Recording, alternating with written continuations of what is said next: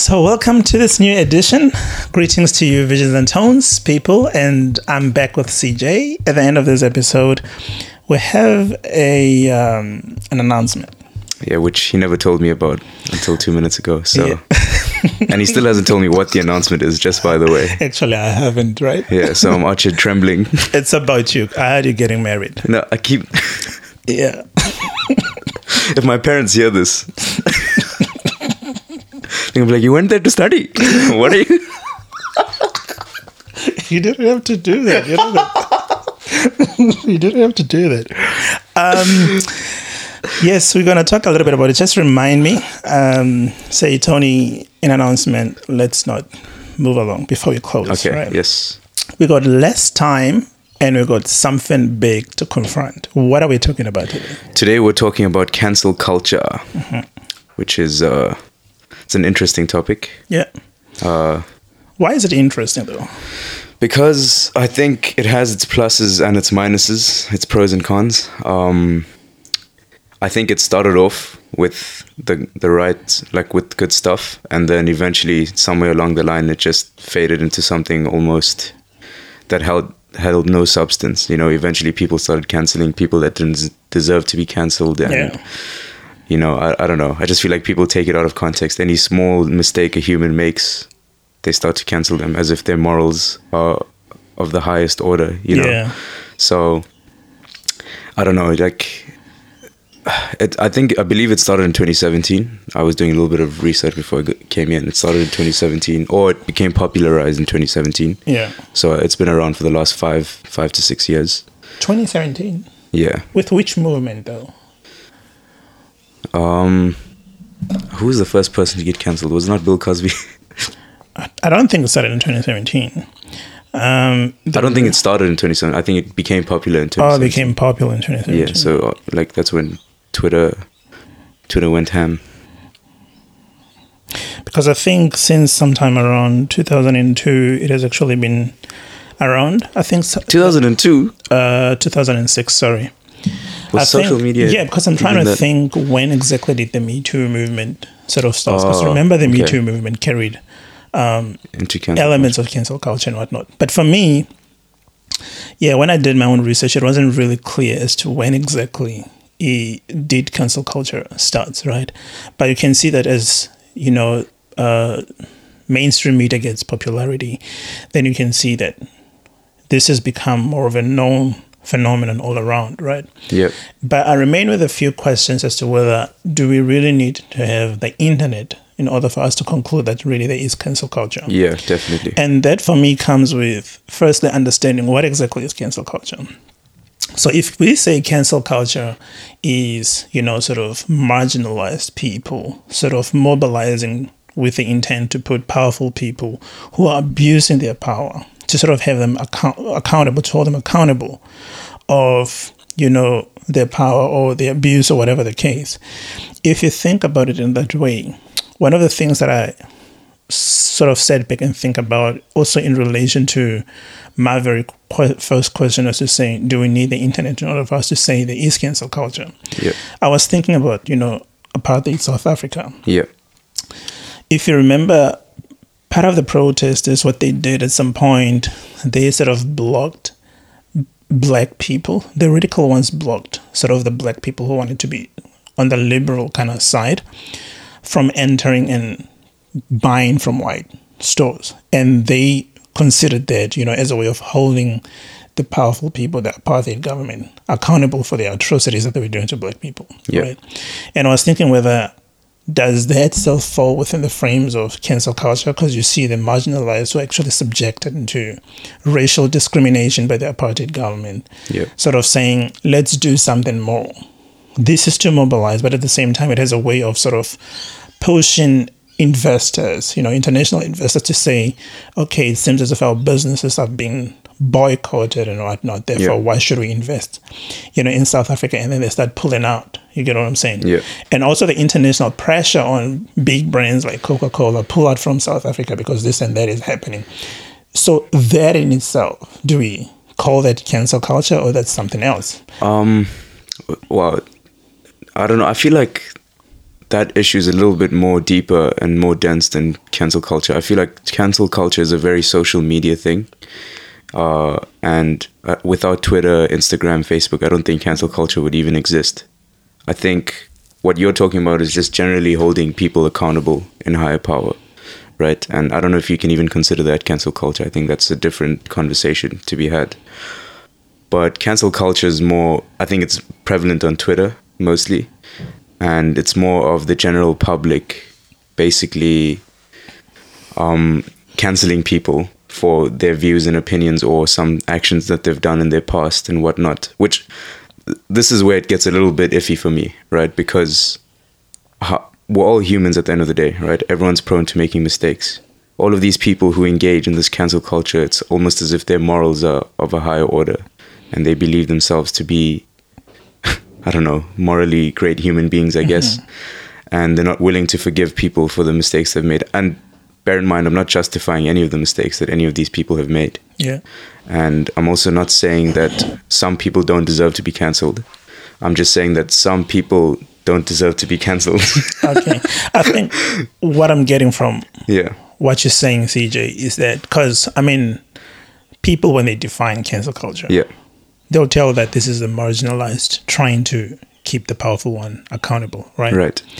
That's the origin of their okay. definition, so to say. But what I'm getting from what you're saying, and which is something that I also agree, is the fact that it seems as if now we've got something that degenerated into something else yeah. than the actual conception or conceptualization of what cancel culture yeah. is or what it should be or what and how it should look like, right? Yeah. It seems to me that there's people who are really fighting for genuine causes. Yeah right? Yeah. Uh, they're really marginalized. Consider black people under apartheid. Yeah. They're really marginalized, yeah. right? Consider uh, women under toxic masculine men or men, whatever, yeah. right? Um, there's marginalization there. Consider how institutional racism and whatnot there is marginalization there. Yeah. People part of the LGBT to some extent, some of them how they would be discriminated based on their sexual orientation or gender preferences or whatever pronouns and all that. Yeah. There is marginalization there. Yeah. So it seems as if there's genuine causes, but within the genuine causes, somebody comes and actually overtake the agenda. Yeah. Where now you look at things today, you think, is it really still less powerful people who are holding powerful people accountable, yeah. or it's now more about they appear to be less powerful, but actually they're not less powerful, so to say. I think the average person who's not in a position of higher power is only as powerful as the community they are representing, right? Mm-hmm. And you want to break it down for me? Okay, so you sounded. Let's let's let's have an example, right? Let's say there's this one person. Let's say Kanye West, because we were speaking about him earlier, right? Yeah how he you know who he is. Everyone knows who he is. You know, he's a he's a pop culture icon. You know, he defined hip hop music. He defined a lot of fashion in this in this day and age. And if enough people say that he should be cancelled, then he will be cancelled, right? So I feel like if only two or three people are saying that, oh, this person should be cancelled, that ha- that holds no weight, right? The average pub, like the average person, oh, yeah. would not hold a lot of weight. Yeah. So cancel cancel culture only becomes prevalent when it's a unanimous, almost a unanimous agreement amongst a lot of individuals mm-hmm. that say that this person should be cancelled. But here's where it gets like a bit blurry because people like to subscribe to bullshit, right? I, I, mentioned in the previous podcast as well. Like people are willing to jump on a, they're willing to uh, jump on a bandwagon as soon as they agree with a little bit of something, yeah. right? But they're not willing to appreciate the full context of a situation. And that's when we start canceling people like Joe Rogan, Dave Chappelle, you know, for some of the views that they have. And it's like, okay, so you're willing to basically call all of their life's work a bunch of bullshit just because there's a few opinions that you disagree with. Yeah. Right. And it's even Jordan Peterson could be cancelled if we're gonna if we're really gonna be, you know, um, if we're really gonna judge people like that. And I, I feel like that's where the problem comes. That it's context. People really take things out of oh, context. Yeah. and it's you know it honestly because of the day and age we live in you know we go through instagram we see these 30 second videos and all of a sudden that's that's all the education we have for the day the whole ukraine russia thing we've watched Ah, we watch two minutes of news and then all of a sudden we understand what's going on we know the full context of the situation So it's basically laziness to engage Yeah. deeper with people to say, okay, let's let's just, you know, have a deep conversation then about your ideologies. And okay I'm not Scary. saying to you. No, no, no. I'm just, I'm just Oh, just in general, okay. Yeah, I'm just saying that in general, you know, cancel culture comes from that context where people are not keen to sort of have deeper conversations. You know, to say, let Yeah. me understand whoever I consider to be problematic in the society. Let me understand their ideologies. Why do they say the stuff that they say, and Yeah. to what extent is the stuff that they're saying accurate? Yeah. You know, so there's no longer there's no time.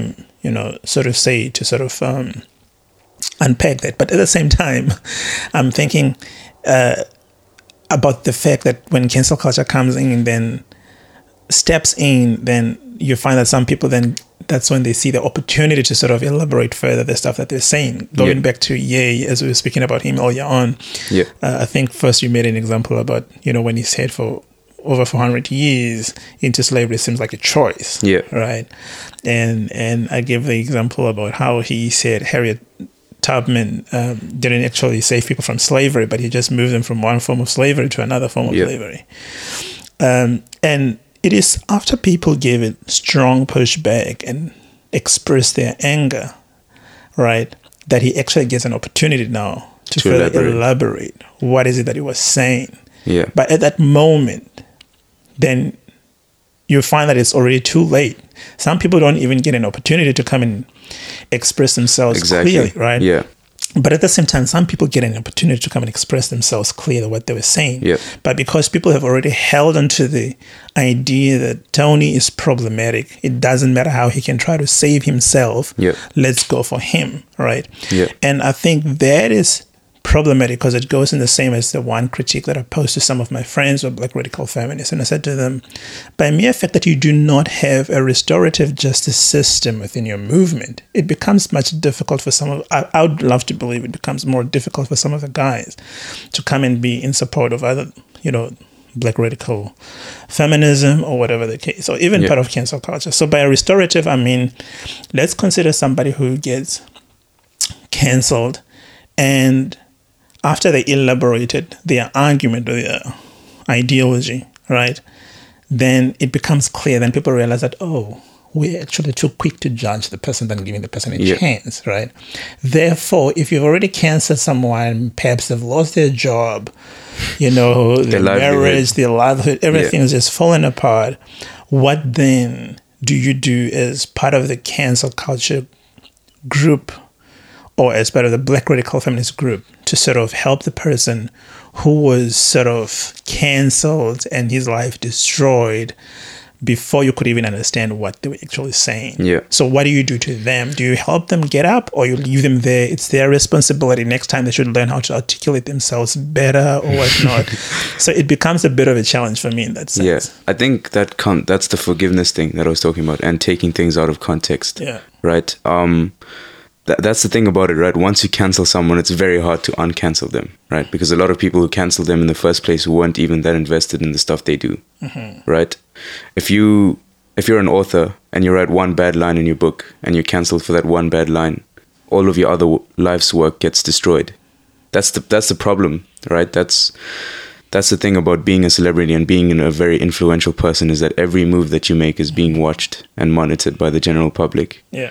And you know, you know how Kanye is going through this this breakup thing with Kim, and it's very public. And I, I feel like he can't, he almost can't avoid that because of who he is as an individual and who Kim is, and you know, Pete Davidson's also in that mix. And it's just, I'm I'm sorry to keep taking it back to celebrities, but that's generally what the culture is. You know, it's the cancel culture is mostly around celebrities. When you talk about real issues like black radical feminism and apartheid and slavery and whatnot, then it I think that that's when it becomes a bit more significant. Mm-hmm. That's when you really have to truly watch what you say and really consider what it is that you're putting out there. Whereas when you're a celebrity, firstly, m- the th- issue I see with it is how people idolize these celebrities. I think that's the first problem, right? That's part of the problem of cancel culture. Mm-hmm. You shouldn't be idolizing these celebrities anyway. Mm-hmm. So the moment you idolize these celebrities and you realize that oh okay this person's actually human, then you cancel them because of the human mistakes that that they've made. Yeah. Then then I think that's partly on you, right? I think we as people have to start realizing that these are just humans. They're not God. It's not Jesus. You know, Ye isn't actually Jesus as much as he wants to be.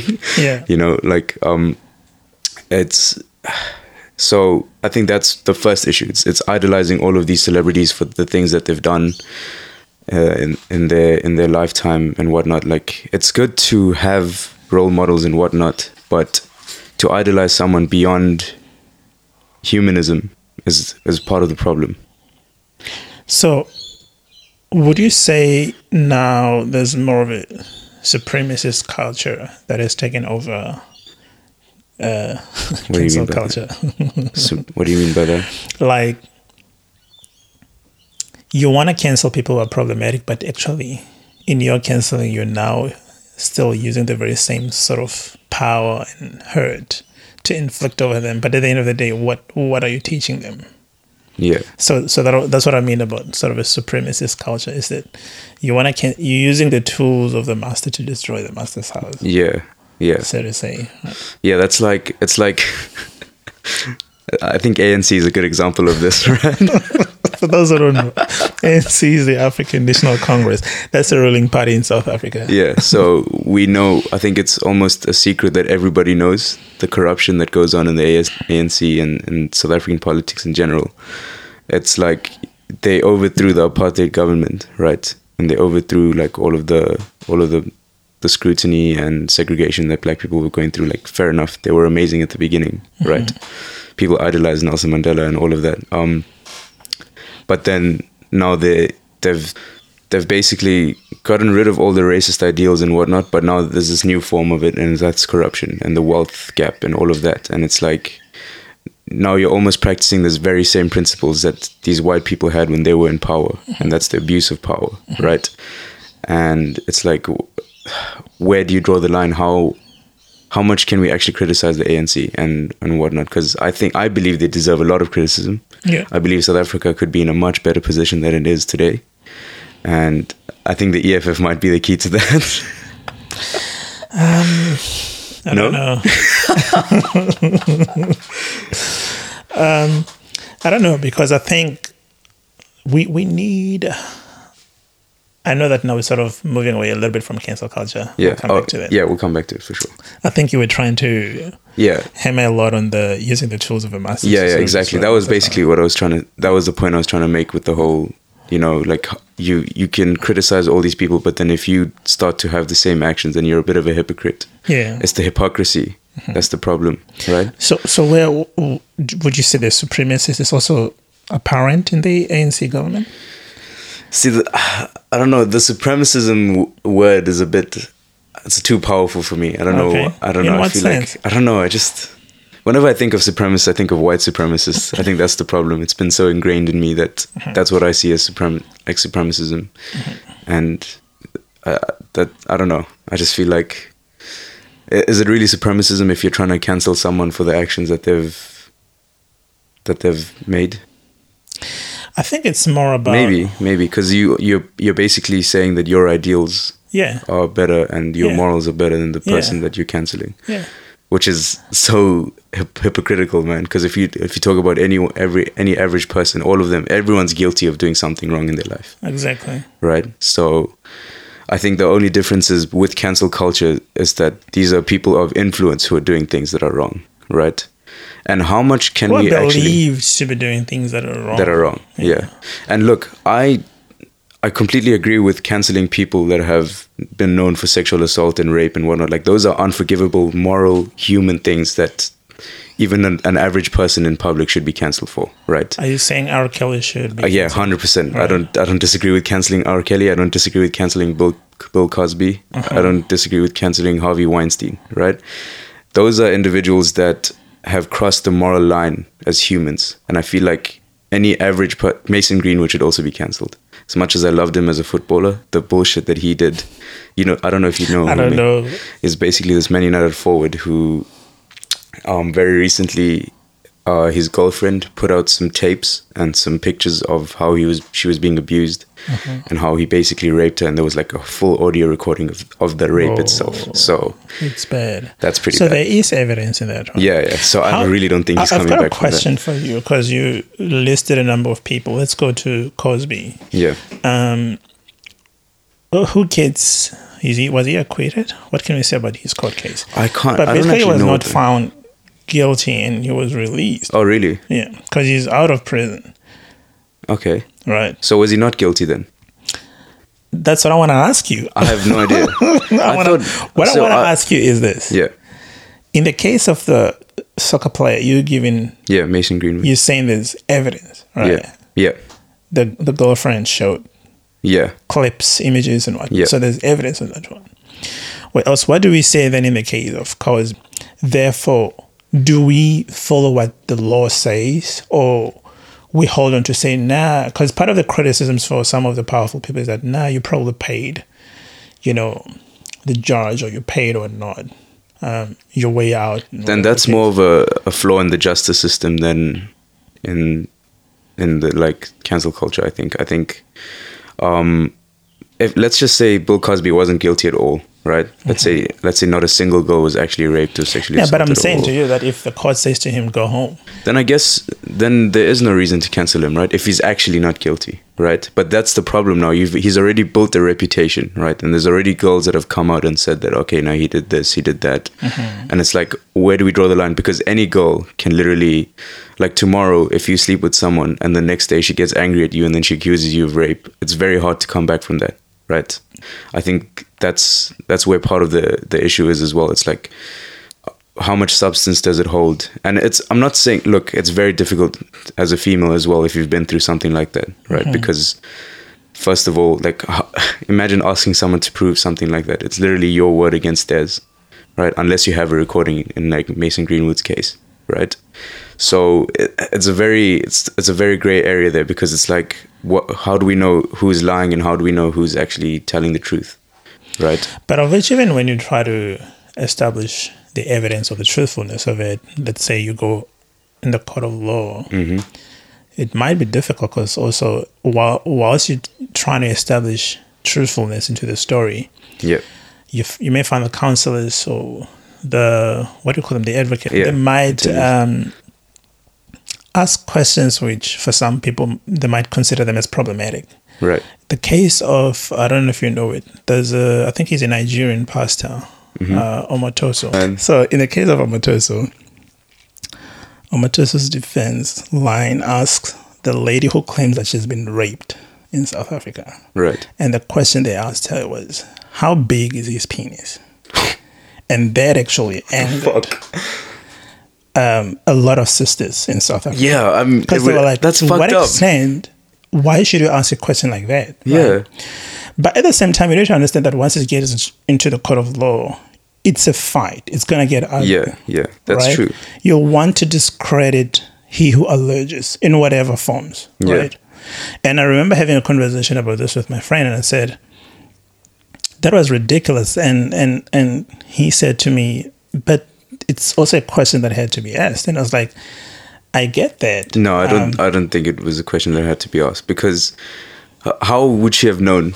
Would she have measured it? Huh? Is she is she gonna have a, a ruler there and be like, oh, okay, it's about fifteen centimeters, fifteen to thirty? I don't know, but uh, uh, and and this is not to say particularly about her case, Yeah, right? Um, I actually- my I word, there's actu- too many things happening in my head. Okay, before let me just hopefully I can give you a bit of like Okay. so we can focus on one thing at a time, right? Um but same here, a lot of things are going on in my head as well. Um with that case, like I, I don't understand the relevance of that question, right? Yes, maybe it's in a court of law and I understand you're subject to a lot of scrutiny when you're on the stand and whatnot, like fair enough. Right. But I do understand why that's also a bit fucked up because how are you supposed to know that? Like there's nobody measures the penis size before you have sex every single time. Like that's just Have you ever had conversations with ladies? Yeah. men's penises. Yes. You have? yeah. Unfortunately, you've yes. never you've never come across some of them who who would give estimations. Yeah, of course, but that's just like generally speaking, they won't remember every single penis that has been inside them. Yeah, but the, the the the point is then in a court of law, you ask any question closest to the point where you have to discredit the witness. So, are you saying that okay? so let's, say she made let's say she attempted to re- to respond or she she just made an estimate to Yeah. the question and then this she says um 13 inches Yeah. right Jesus, that is fucking massive. Okay, let's not get into that anyway. yeah. Just by the way, let's not take this out of context, right? We're, we're not um, we're not laughing at this woman for all of the things that she'd been through, but just the situation itself, like what, the attorney asking her this question, is a bit ridiculous. Anyway, Jay, you're messed up so let's say she said 13 inches right right, Jesus. and um Omotoso knows himself very well that he's probably a seven, right? And then Omotoso says to his defense lawyer, Yeah. I'm prepared to show the evidence in a private room. Oh my God. Yeah. Do you see how the case is taking a different turn? Yeah. If they then go into a different room and they say, okay, Pastor, what's going to turn you on now? Should we play porn for you or whatnot? And then they play porn for Pastor, and then Pastor gives a hard on, right? And then they measure, Because it's a pastor's problem. and then they found that, uh, and then they found it's probably a seven, Right. and it's not a 13. Do you see what's going to happen now to the evidence? Okay, but I feel like the counter argument to that is like if if if she was raped, she would have gone through so much trauma that she probably wouldn't have remembered the finer details about that experience, right? But a good defense line will always say to the to the witness, if you cannot remember, don't give numbers. Yeah. So Okay. say I don't remember. yeah. So then But yeah, in this case, I'm talking about. Let's say she made an Okay. she made an error Okay, and fair enough. attempted to. Yeah. So that's why you would see that actually certain questions, as much as we might think that they are irrelevant, Yeah. they can actually become relevant depending on how then the conversation goes further. fair enough. Yeah. Okay, what what point are you getting at then? Are you saying that th- that's a relevant question when it comes to rape, or it's just like in a situation like that? that No, remember that we're could talking about- with the evidence. Yeah, we're talking about bringing evidence into whether do we cancel somebody or not. And my point was that But you see, even this, if you attempt to get the evidence, yeah, one people may say may say you're a powerful person Hmm. you paid somebody already we're sticking into canceling you or you do not deserve a restorative justice system because you're just a powerful person you probably paid your way out but we know that you did it Hmm. right so it's actually going back to what you said earlier on today it's no longer about evidence for some of the people. It's about how have they concluded in their minds that you're guilty. And some of them, it's not necessarily because they know that Tony or CJ are genuinely problematic people, right? Sometimes it's other issues. You know, it could be people also dealing with their own traumatic experiences. They're mad at somebody. Yeah. And Yeah. who did stuff to them and the person denied it and then now they hear similar stories around CJ and CJ Yeah. is denying it then you find that that triggers certain level of trauma Yeah. then they end up hating even CJ even if there's no proper evidence that is given yeah, or they don't have any evidence on themselves you know and this happens a lot I remember chilling with a couple of friends of mine sorry yeah, yeah. Continue. and they wanted to do doxing Doxing. yeah, yeah. What's that? uh, like this you you you list all the names of rape perpetrators and whatnot online and everybody sees that Oh, okay. so they said to me Tony, we know a number of people. This one and that. one." So they didn't give me the names. Let me just be honest with the Okay, yeah. But they said we know people, and the uni, the uni is not doing anything in terms of the investigations, right? And then they said to me, should we put these names up? And I said to them, why do you want to do that? Right. Yeah. Um, they said, but these people are problematic and they'll continue to walk free outside there. Um, they're having fun and probably continuing doing all these things to other women and whatever the case. And I said to them, you you're making a claim that the university is not doing anything about it. Yeah. What evidence do you have that the university is not doing anything about it? And they couldn't reply to me, right? And I said to them, "Were you there when these things happened to these ladies?" They said, "No, we were told." And I said to them, "So it seems like there's a lot of stories around. They say, they say, He says, he say, say, yeah. say, you know, all those stuff." Yep. but you're not having any form of evidence. Do you know how much mess you can actually make by trying to put all these names up? And I'm glad that after that conversation, they decided not to do that. I said to them, it's much more deeper because sometimes you think that you're hurting these people, but at the same time, you want to do something that you never even consulted the people who are said to be victims in this case Yep. right? So you go and you say you want to shame the guys, and you find that this matter actually comes and do a lot of harm for the ladies who shared these stories with you in confidence. So you need to think about That's how, very true. You need to think about how you handle other people's stories. Yeah. You know, and respect um, people's privacy at some point. You know. Yeah. It's a little bit sad though, isn't it? Because it's almost like every other girl that I speak to has been through one one or other incident of either sexual assault or rape or, you know, something along those lines. And it's it's it's a big problem. There's no denying that it's a big problem uh, he- everywhere, not only in South Africa but also in Australia. Like people are getting date raped, you know, people are getting drugged and stuff like that, and roofied and all of that stuff. Um, so I don't know, man. It's kind of tough because there's two sides to every coin, right? There's the side of the coin where the woman is lying and the guy's livelihood is ruined and he didn't deserve that. And then there's the other side of the coin where the woman can't even come out because she's got so much trauma and she's she can barely even like recall the incident. Yeah. Because I mean that happens a lot, right? Like if you go mm-hmm. through a really deep trauma, your mem- your mind does something where they block it out so that you can live a normal life, but it's always there. Like you know something happened to you, you're not entirely sure of the details, and it's like, how do we deal with those situations, right? Because there's no there's no evidence of that stuff. Yeah. It's not like a woman knows just before she's about to get raped, so she must pull out her phone and start recording. It's that's impossible, right? It's virtually impossible. So I don't know, man. It's it's a bit sad and it's it's a bit difficult to hold these people accountable, but they should. If there is mm-hmm. evidence, you should. And if you have been through something like that, then you should definitely tell someone about it. You know, and I'm not saying I'm not saying tell your friends about it. I'm saying go to people of authority and professionals, yeah, mm-hmm. who can genuinely help you with that situation, right? But here's the thing, right? If if a girl does go through something like that and they go to the cops, what more can the cops do?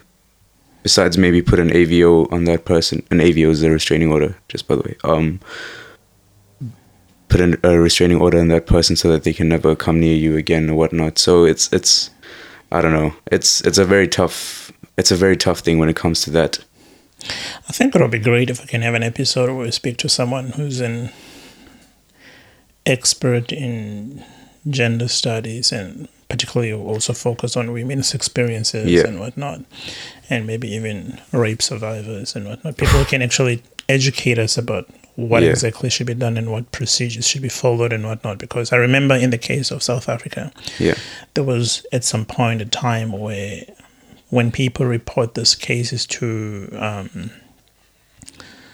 the police, you know, it was said that the male officers were not taking the ladies seriously. Yeah. And then there were like calls to say if, if, if a, a woman comes and report a rape case or domestic violence or whatnot, Yeah. let them be addressed by another woman because hopefully that can minimize the kind of, you know, But that in itself is a bit fucked up. It's like why can't the man relate? Why not relate, but why can't he empathize at least? Is it empathize or sympathize? I, empathize, I guess. sympathize, Ruby. Sympathize is when you can relate to something, right? And empathize is when you can understand Oh yeah, well, someone's experience. Yeah, it's more empathy. So- I don't know. I mean, have they been put in a class for that? Because really, some of them need No, still need to be put in a class for that. Some of them remember they come from uh, areas where there's like too much um, toxic masculinity and whatnot. People Mm. Yep. believe that this is how you entitled. yeah this, entitled this men. is how you discipline a woman Yeah, you know through yeah, through sex and through Oh, whatnot Jesus, and yeah. and all those ridiculous things that people also call corrective rape you know this Yeah. is how we corrective teach- rape.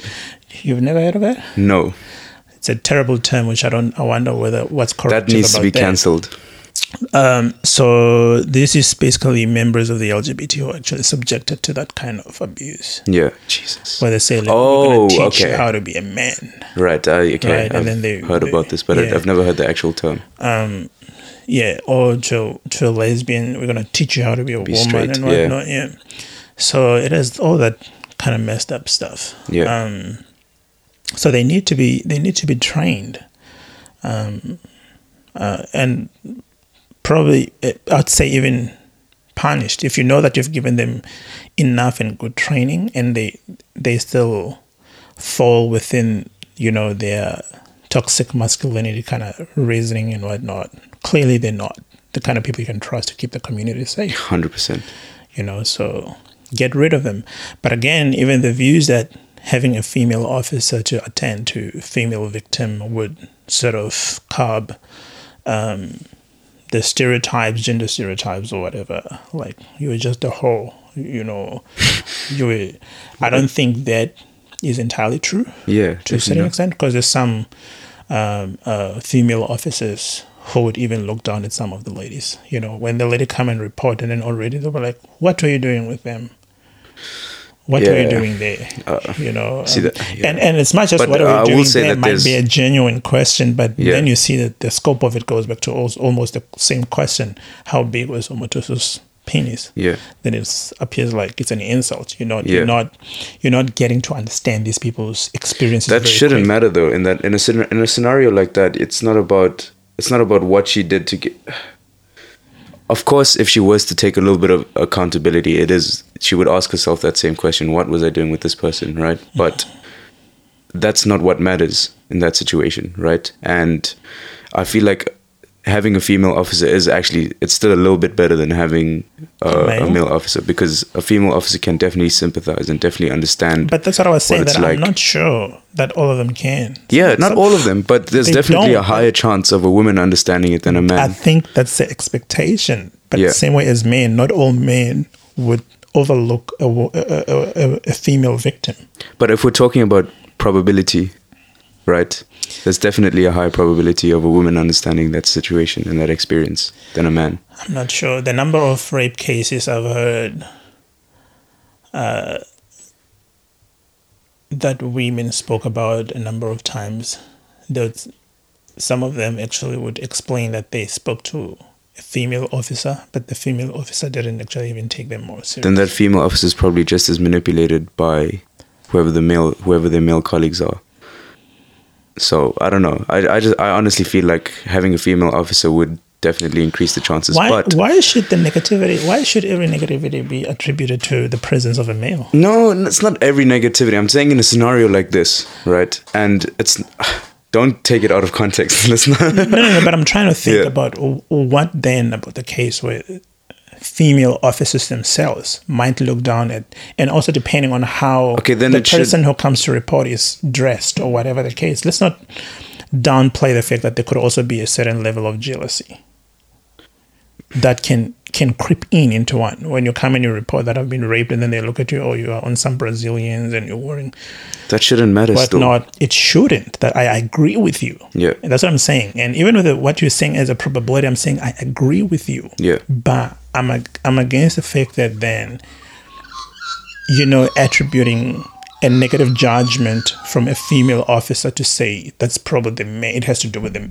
presence of the No, man no, around I'm just them. like that was just a, a, a useless example, actually, to be honest. But what I'm trying to say here is, at the end of the day, it doesn't actually. I guess it doesn't matter, like the gender of the officer. They should be trained in a way yeah to understand whatever this person in front of them is going through, Yeah. and be able to decipher from, like I don't know, a judgment of character, or whatever. That okay, um, this person seems like they have a genuine case you know, and you know you have to take it very seriously. I think either way you have to take it seriously. Even if she is lying, you have to investigate it, right? That's one thing about the law, you know, you have to take it seriously. Don't just downplay whatever it is that this person is experiencing because for them to have done that, they obviously like it takes a lot of bravery to come out and say that okay, I've been raped or I've been sexually assaulted. true. it takes a lot. Yeah. And for you to just, you know, downplay it based on how she looks or based on the like the decisions she's made before that is very very demeaning and unfair, mm-hmm. right? And and that's injustice in itself. It's like what what are you how are you on the right side of the law if you're judging people like that, Yeah. right? So Um Let's go back to cancel culture. yeah, that's, yeah, that's a very this is a very dense topic and it definitely needs to be spoken about a little Um, It bit needs to be spoken about. I think for this one, we need to get, ex- Yeah, like I said, yeah, we're no who experts would by come any means. to educate us about Yeah. this, and then we have this bit of a push in and push back, whatever. Yeah, We we're saying people should not be cancelled, but yes, some people should be cancelled. Yeah. Um, who who exactly would you say should be cancelled? should be cancelled. The whole of Russia, Vladimir Putin.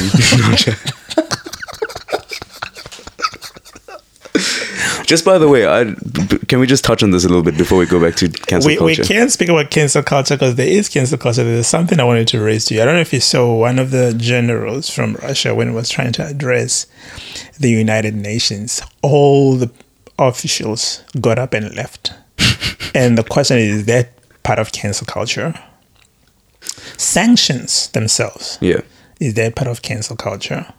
I guess. And where would we? I then guess sanctions put, is- when would we put the supremacist thing there? Because Yeah. also the point. So the supremacist thing is here. America is it really a less powerful if we say cancel culture is about the marginalized? no, man, America has like America is just as guilty of doing these things. They did it to Afghanistan, they did it to Iraq, they did it to Iran. You know, like yeah, Yeah, it's just because this is a European nation that all of a sudden the world cares a little bit more. And have you seen how people have reacted to this? This is actually the point I was going to get to, right? Yeah. The hypocrisy is unreal, right? The double standards are almost unsurprising now. Um, when they talk about how Ukraine is a European country, I swear there was one journalist who was like, you know, this is not just some African or Asian country. This is a European country with blonde hair, blue eyed people. And I'm just like, that sounds familiar, doesn't it? You know, I like that. Yeah, it's like, what the fuck are you on about? You know, like just because it's a European country doesn't make it any better or worse than what's been going on in Syria, in in Palestine, you know, with Israel. And I mean, there's a lot of this crap that has been said uh, while you're talking on Russia. I'll put a pin on that. My friend say, put a pin on that. yeah, It Hold reminded me of um, the, when COVID started and when there was talks even about um, Lewis. the vaccine and whatnot. I don't know if you remember the medical doctors, I think they were medical researchers, if I'm mistaken, who appeared on a French um, TV show and they said, we can just test the vaccines in Africa because we've been doing that Like they did with the Belgian women right now Those Belgian said scientists. That, and that actually Yeah. is what created a lot of um, dissonance from most people from Africa against the vaccines. They were like, "Don't you treat us like your lab rats, Your whatnot." yeah, your guinea pigs. We know you're guinea pigs, and they Yeah. and then that's actually the time when, from my own observation, the whole talk against vaccines started from there. Before, before the new, before the more information that came in and spoke about triple six and spoke about the chip and spoke about five G, which I don't know how five G was related to Yeah. that and or whatever the case, right? The New World Order. Yeah, but the actual um, hate over vaccines started Yeah. from there when the doctors appeared on a French um, TV show and they said we can go and test all these things. I think in it started a bit a bit before that because it started with COVID nineteen itself and all of the bullshit around it before even the vaccine became a thing. Right. A lot of people believe that it was a hoax and that it was actually just you know, not a it wasn't as as big as we thought it was. And No, no, no, no. Yeah, I, I get what you mean. But Yeah. what I was trying to make with this point is on how European countries have a way of actually, you know, the supremacist thing is hmm. just embedded within them. To fact that, for the fact that the one journalist is he from BBC, I'm not really sure where he's from, who said, you know, this is a European country. It's not like some, you know, giving Yeah. examples of sou- countries in the subaltern sides to say we more civilized. We don't deserve this kind of thing. So these Yeah. things are betterly done elsewhere, right? And if you remember, there's an episode I think about hypocrisy that I did where I was speaking about Dr. Lwazi Lushaba. in South Africa was actually teaching his political science students, and he made an example about. He actually spoke about, you know, the timelines of political science when political science never recognized atrocities that were taking place in former colonies or colonial sites or whatever, right? Um, and when Lwazi Lushaba made an example about Hitler, he said Hitler did not did not do um, anything bad, right? What? So so that's the thing. He did not do anything bad. Remember earlier when we spoke about sensationalism, people took that part. Hitler did not do anything wrong. Yeah. And then they put it online and said Lwazi should be cancelled. Right. Right. But actually Lwazi put on further reasoning why Yeah.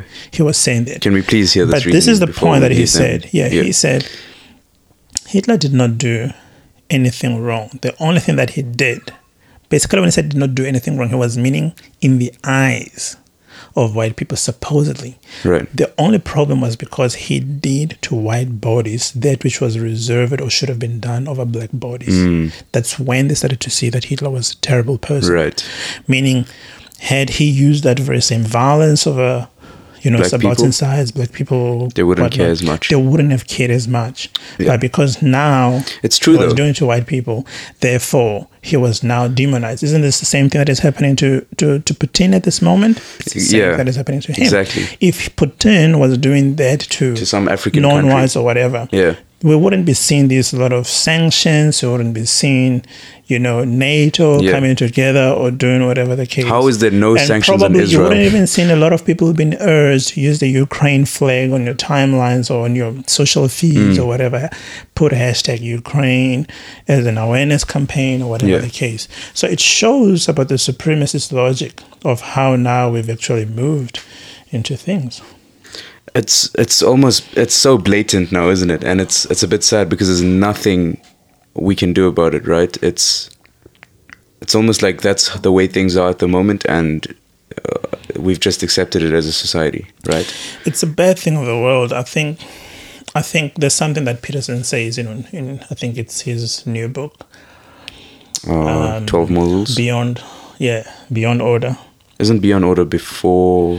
There's 12 12 rules. rules? and then there's Beyond Oh, okay, Order. beyond order. Uh, Okay, That's 12 more rules, yeah. yeah. Um, one of the points is abandon ideology. Abundant ideology. Abandon ideology. okay.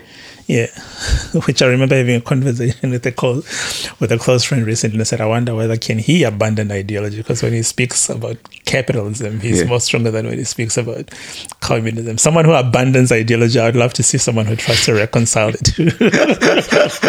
That's funny. Yeah. so, abandon ideology actually speaks more about if you hold on too tight to your thing. Yeah. I I think that births supremacy in a way.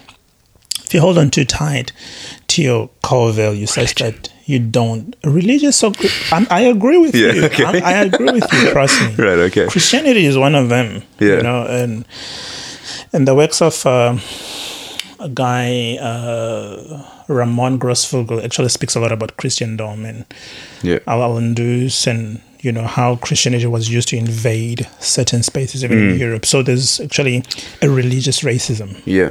That Yeah. we'll talk about that at some point. Um, what was I saying? You're talking about the abandoned ideology. Yeah, and how- abandoned ideology. Yeah. So I guess what I wanted to say with this thing of abandoned is the fact that today we've become too loyal to ideologies to the point that we cannot even reconcile.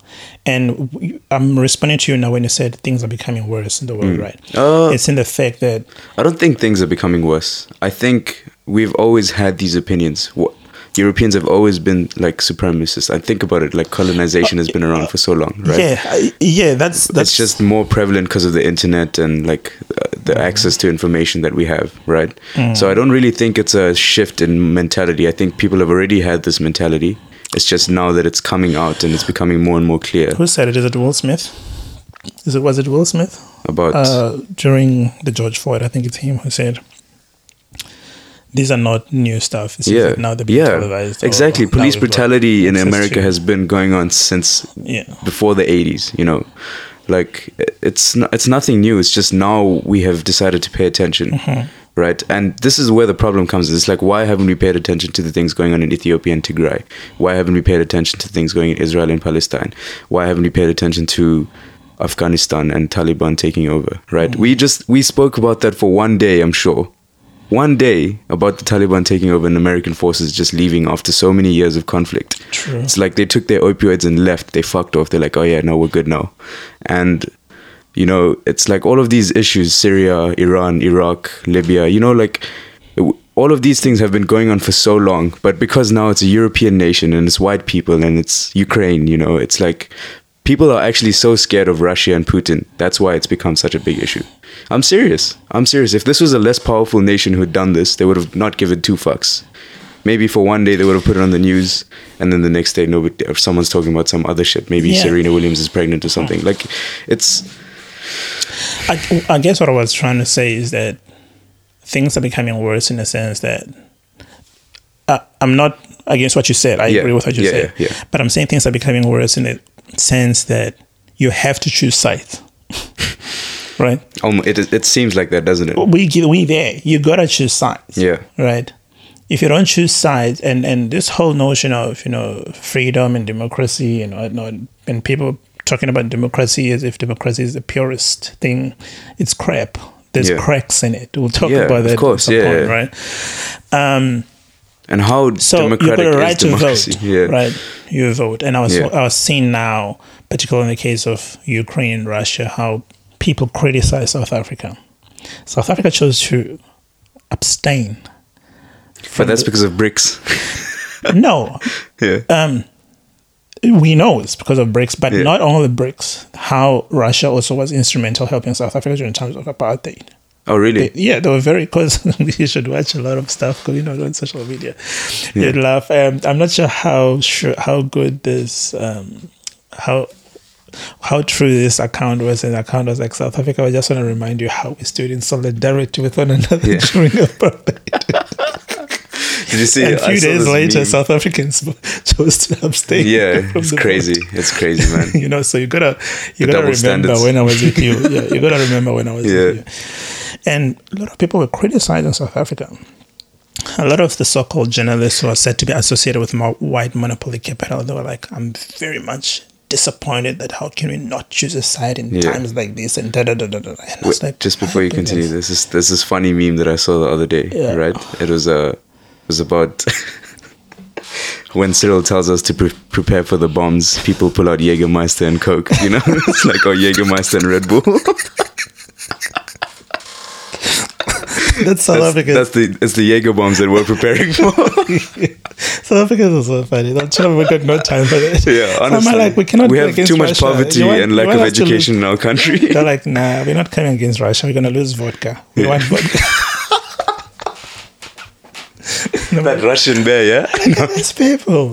You know, Oh, man. But that's the thing about South Yeah. Africa. In the middle of so much pain, they can pull a joke about it, and probably Yeah. that's one of the ways of also how to How deal we, with we dealt with it as well. Yeah. We deal with. I think that's uh, society in general nowadays. Like, if you see the amount of memes that come out of this stuff, like, it's almost insane. I've seen a lot of them, but with South Africa, I think they're on another level. Yeah, of I think course. South Africans are South Africans are level. both different, man. I You tell know, you. something could be really, really serious. It won't take a long time. Tomorrow, already, somebody, someone makes fun out of it. Yeah, literally. And I'm like, this is crazy. So yeah, the whole point of holding on to your own ideology so tight is, it, you know, it pushes people to choose a side, Yeah, black or white. yeah, There's nothing like neutral, or there's nothing like let's create a blend between the, you know, these two sides. Um, and I think like that's terrible.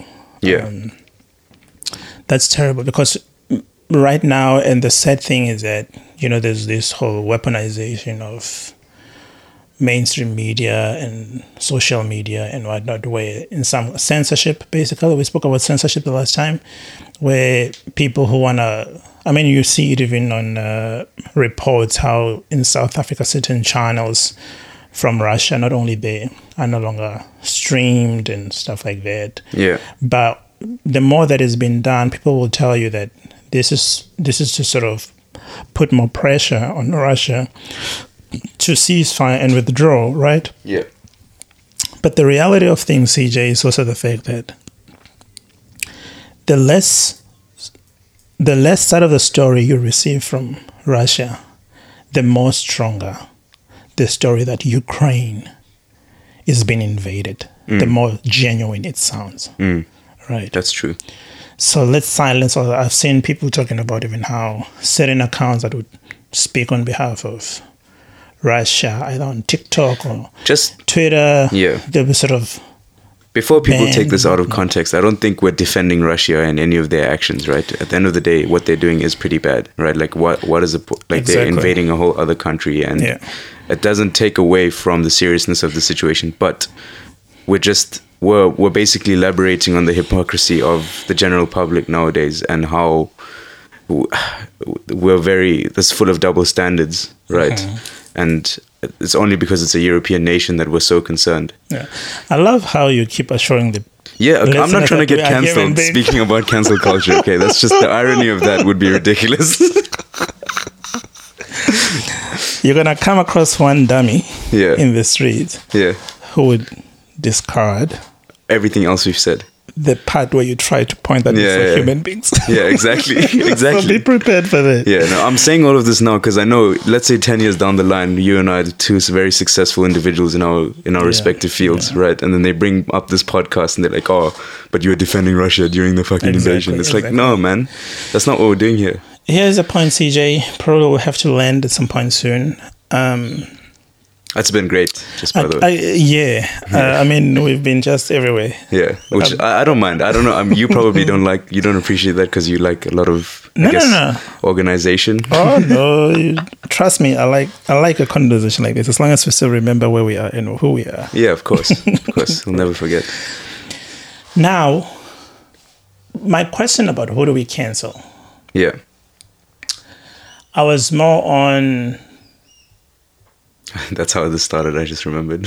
yeah, I was more on which you gave points you you against, but you started making the fun about Russia. But I know that you also spoke I was saying Putin should be cancelled. Putin should be Yeah, cancelled, and I know that pro- you also want rapists to be cancelled. Yeah, I don't think there should. There's, Um, there shouldn't even be a question about that. Yeah. Um, let's talk about someone because because I believe in a part of me, great part of me, believe in a calling in. Because cancel culture is mostly a calling out approach. So calling in would mean Uh, intrinsic internal conversation that we have with Yeah. ourselves. Okay. right. Hey, dude, you said this and this and this and this and this. Mm. I don't think we should say stuff like that about ladies Mm. or should say stuff like that about guys, Mm. right? Um, but then you find that there's this one person who's very problematic. It doesn't matter how many times you call them in. That's Right. true. So I'm more a believer of calling in, but at the same time, I remember a conversation I had with Nikki Black on womanism, and one of the things we agreed upon is the fact that sometimes people are so much, you know, troubled by their past trauma, such that they don't have the time to call you in, Yeah. and probably they're tired calling a lot of people in. Yeah. Like media is so big right now. What are you doing to educate yourself about the complexities of things in life? And I'm not talking about someone who says, I hold on to the view that, you know, like Dave would say, I hold on to the view that there's still inequalities within the LGBTs. That one Yeah. is You're talking about Dave Chappelle, driving. right? Yeah, Yeah. that one is driving. That one's on the backseat or whatnot. Yeah. But I'm talking about someone who comes and say, "Yeah, they must all die." You know, um, What the fuck? they're doing Yeah. something that's contrary to God's nature. Da, da, da, Yeah. da, you know, so obviously you can see that those are problematic people. And if you want to call them in, let's say you keep on calling the person in, but the person keeps on being adamant into their views and whatnot. I'm not going to listen to you. Yeah. What should be done to such kind of people?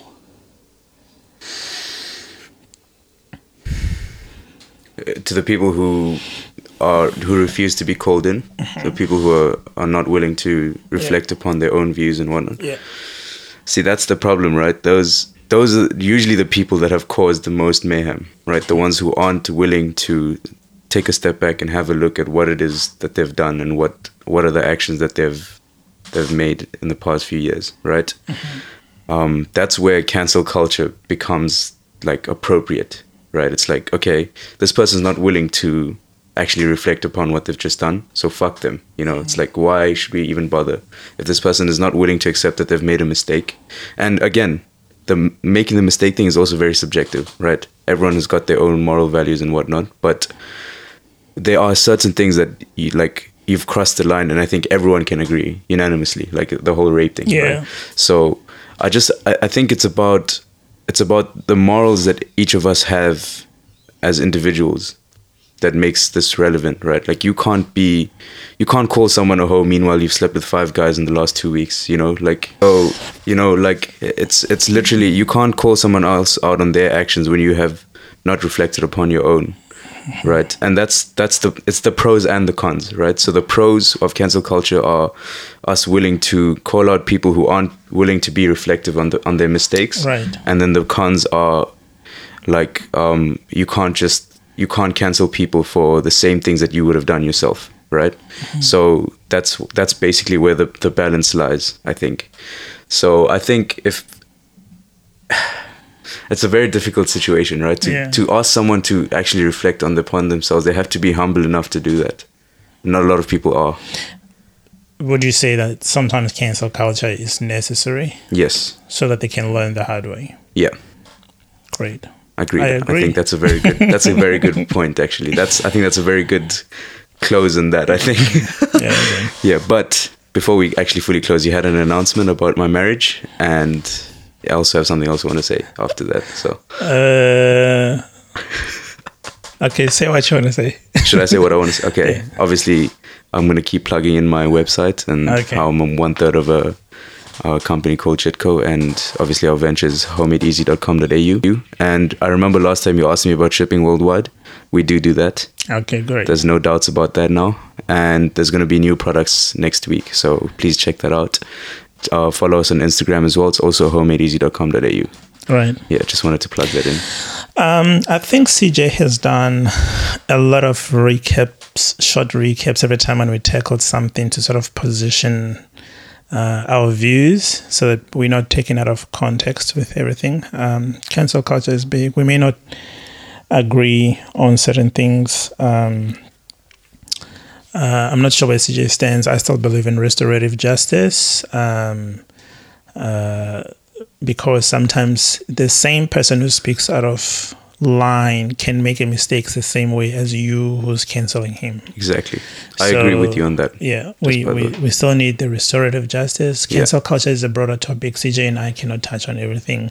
But with this short, we're just hoping that conversations among yourselves and your peers can actually continue.